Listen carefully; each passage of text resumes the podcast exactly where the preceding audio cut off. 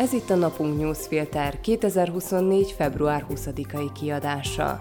A híreket ma Sánta Szilárd válogatta és kommentálta, én Kovács Magdaléna vagyok. Mai témáink Pellegrini már a látszatra sem ad. Bolondos február, sapka, sál, kesztyű, Isten veletek. Derült magyar égből NATO csatlakozás. Kövér dönthet a svédekről. Az önálló Szlovákia demokratikus berendezkedésének egyik legfontosabb pillére recseg már jó ideje. Robert Fico az intézményességet és az alkotmányosságot kezdi ki. Időhúzó taktikázásával kigolyózná a köztársasági elnököt és az alkotmánybíróságot, megfosztaná őket jogköreiktől, korlátozná őket abban, hogy hatáskörükből kifolyólag tegyék a dolgukat. Már önmagában a büntető törvénykönyv módosítását is nagy veszélynek érezték az állampolgárok, mindezt tízezrek tüntetés sorozata bizonyítja. Nem rángatta senki a tömeget a terekre, nem buszoztatták őket, nem gurult hozzájuk külföldi pénz. Maguktól jöttek, mert úgy érezték, fontos hallatni a hangjukat. Fontos tudatni a kormányjal, hogy az elfogadás előtt álló törvénycsomag nem egyeztethető össze a demokratikus jogrenddel. Zuzana Csaputová köztársasági elnök aláírta a BTK módosítását és alkotmányossági vizsgálatra küldte, az mégsem jelent meg a törvénytárban, írtuk tegnap. Ma megtudtuk, hogy Peter Pellegrini a parlament elnöke blokkolja a törvénytári megjelenést. Az a gyakorlat, hogy az államfői aláírást követően másnap megjelenik a törvénytárban az adott törvény. Most azonban nem ez történt. Nem hanyagság áll a háttérben, hanem szándékos halogatás. Pellegrini azért húzza az időt, mert az alkotmánybíróság csak olyan törvényel foglalkozhat, amelyik megjelent a törvénytárban. Az a módosítás, amely tartalmazza a büntetési tételek és az elévülési idő csökkentését, a különleges ügyészség megszüntetését, tehát minden olyan intézkedést, amelyet az egykori, jelenlegi és jövőbeni bűnözők örömmel fogadnak, különösen fontos Ficó és köre számára. Ezt a törvénycsomagot a koalíció gyorsított eljárásban fogadta el. Arról, hogy Pellegrini időhúzása mögött milyen szándék van, nyíltan fecsegett a Hlász frakció alelnöke Samuel Migál, aki kikotyogta, ha az államfő taktikázhat, akkor miért ne tenné ugyanazt a koalíció is? Csak hogy nem erről van szó. Az államfő az állampolgárok jogaiért és az adekvát büntetési tételekért küzd. A koalíció pedig a saját elítélt, megvádolt, meggyanúsított embereit akarja a lehető leggyorsabb, legegyszerűbb módon megmenteni, közben nem törődnek a járulékos károkkal. A parlament elnökének 21 nap áll rendelkezésére ahhoz, hogy elküldje a módosítást a törvénytárba. A parlament február 8-án szavazott, így a házelnök egészen február 29-ig játszhat időhúzásra. Az Alkotmánybíróságnak március 15-ig van ideje dönteni. Ha addig nem sikerül, akkor hatályba lép a módosítás, és aznap sok drága peskő durran az országban. Az alkotmánybírák helyzetét nehezíti, hogy csak heti egy plenáris ülésük van, tehát a határidő lejártáig kétszer találkoznak.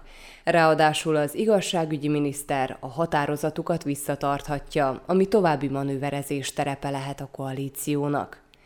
Az ilyen lépések egyértelműen az autoritár vezetés sajátjai, és ehhez asszisztál Peter Pellegrini köztársasági elnök jelölt. Megpróbálja ellehetetleníteni az elnöki hivatalt és az alkotmánybíróságot, még akkor is, amikor az elnöki palotába igyekszik, olyan játszmában segíti Robert Ficót, amely során a köztársasági elnök pozíciója is gyengül. A Hlász elnöke újra és újra bizonyítja, hogy képtelen szabadulni korábbi pártfőnöke toxikus öleléséből. Számára jelenleg nincs visszaút. Pellegrini egyben azt is megmutatja nekünk, miért alkalmatlan köztársasági elnöknek. Februárban, amelyből még bő egy hét van hátra, 168 országban dőlt meg valamilyen hőmérsékleti rekord, a legmagasabb éjszakai vagy nappali hőmérsékleté. Tehát nem lokális jelenségről van szó, minden kontinensen, évszaktól függetlenül olvadnak el a régi rekordok. Ha nem lesz nagy kilengés a hónap végén, egyelőre ennek nem látjuk jelét, akkor a hőmérsékletmérés történetében a 2024-es lesz a legmelegebb február. Nem egy elszigetelt jelenségről van szó, hanem egy trendről, hiszen tavaly május óta minden hónapról elmondható ugyanez. Rekorder volt a mérések kezdete óta. 1972-ben a japán Szapporóban rendezték meg a téli olimpiai játékokat. A Hokkaido szigeten található ötödik legnépesebb japán város minden szempontból ideális helyszín volt, ahogy az évente megrendezett Szapporói Hófesztivál is rengeteg turistát vonz a városba. Ebben az északi japán városban egy átlagos februárban a legmagasabb nappali hőmérséklet mínusz 3 Celsius fok körül van – az ideális körülmények miatt érthető módon jött az igény pár éve, hogy megpályázzák a 2030-as téli olimpia megrendezését, és csak nem hat évtized után újra korszerűsítsék a téli sportközpontokat. Bár ma már nem akadály a hóhiány téli olimpián, 2022-ben is megoldották Pekingben, ahogy korábban Lake is, a szervezők mégis a visszalépés mellett döntöttek, nem pályáznak újra. A döntést erősen befolyásolták a 2020-as Tokiói nyári olimpiai játékok szervezése körül kirobbant korrupciós botrányok, melyek szele mellett a felmelegedés sem került el az északi japán várost. Idén februárban 13,9 Celsius fokot mértek, ami bizony egyáltalán nem kedvez a szabadtéri téli sportoknak. A marokkói Tantamban például általában a legmagasabb februári hőmérséklet 21 Celsius fok, Múlt héten 36,6-et mértek. Dél-Amerikában, ahol most éppen nyár van, hatalmas forróság teszi próbára az embereket, és Ausztráliában is a kánikulától szenvednek. Az osztrák Alpokban 1950 méteres magasságban 12,9 Celsius fok volt a legmagasabb nappali hőmérséklet. Több okra vezethető vissza az, hogy az elmúlt hónapokban sorra megdőltek a rekordok. Jelenleg is vizsgálják, melyiknek milyen szerepe van a felmelegedésben. Feltehetően az egyik fő ok a nagy mennyiségű szénmonoxid a levegőben.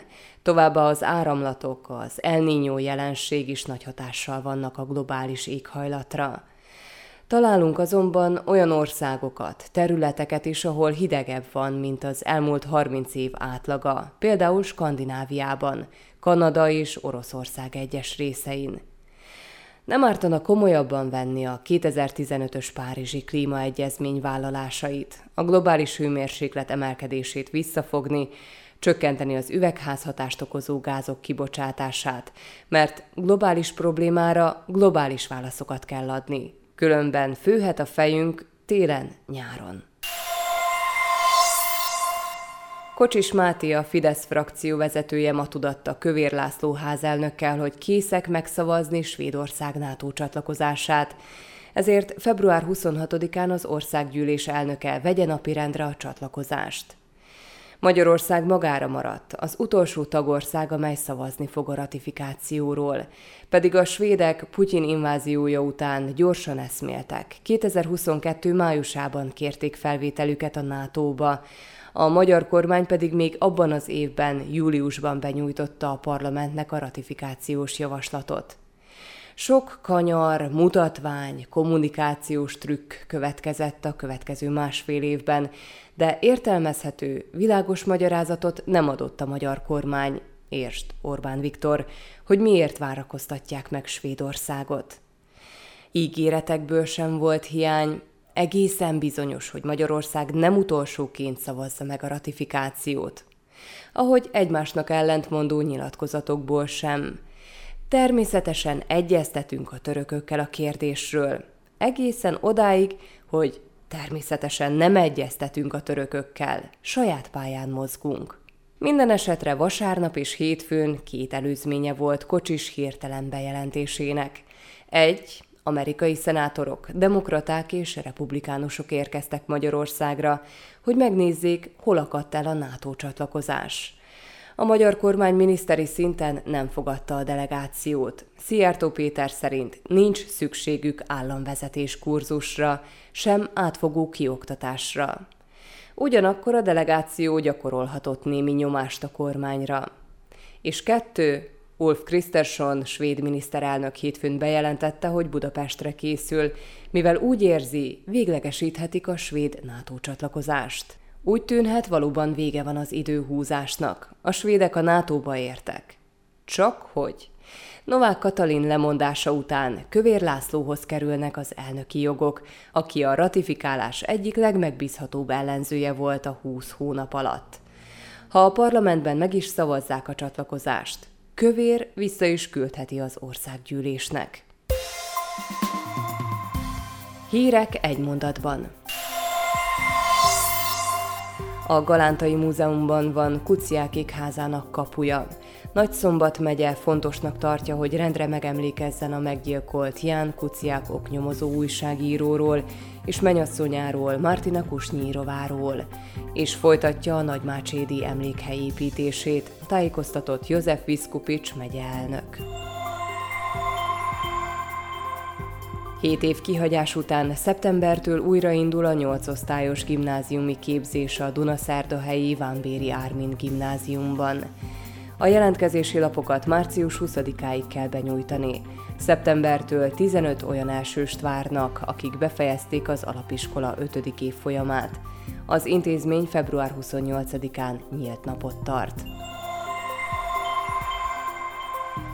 Szlovákiában is felbukkant az ázsiai tigris szúnyog. Ez az egyik legveszélyesebb invazív szúnyogfaj, amely megjelent Európában. A szúnyogfaj felbukkanását a Szlovák Tudományos Akadémia Biomedicina Központja igazolta. Ógyallán is le lehet majd adni az adóbevallásokat. Noha a városban már megszűnt a kirendeltség, annak korábbi épületében a Nyitrai Adóhivatal alkalmazottai át fogják venni a 2023-as évre vonatkozó adóbevallásokat.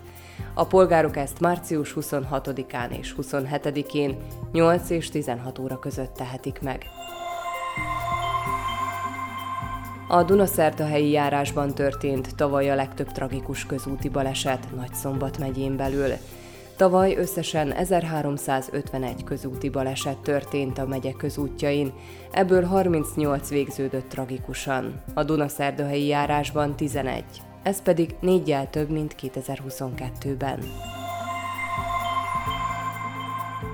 Kedden hagyományosan újévi ebéden látta vendégül Zuzana Csaputová a volt államfőket, Rudolf Schustert, Ivan Gasparovicsot és Andrei Kiszkát. Csaputová reméli, hogy az új államfő megőrzi ezt a hagyományt. 63 éves korában meghalt Andreas Brem világbajnok német labdarúgó. Valószínűleg hirtelen szívmegállásban vesztette életét hétfőről kedre virradó éjjel. Pályafutásának csúcsa volt, amikor az 1990-es olaszországi világbajnokság döntőjében Brem büntetőből rúgott góljával győzte le Németország Argentínát. A mai napunk newsfilter híreit válogatta és kommentálta Sánta Szilárd. Én Kovács Magdaléna vagyok, a Viszonthallásra holnap.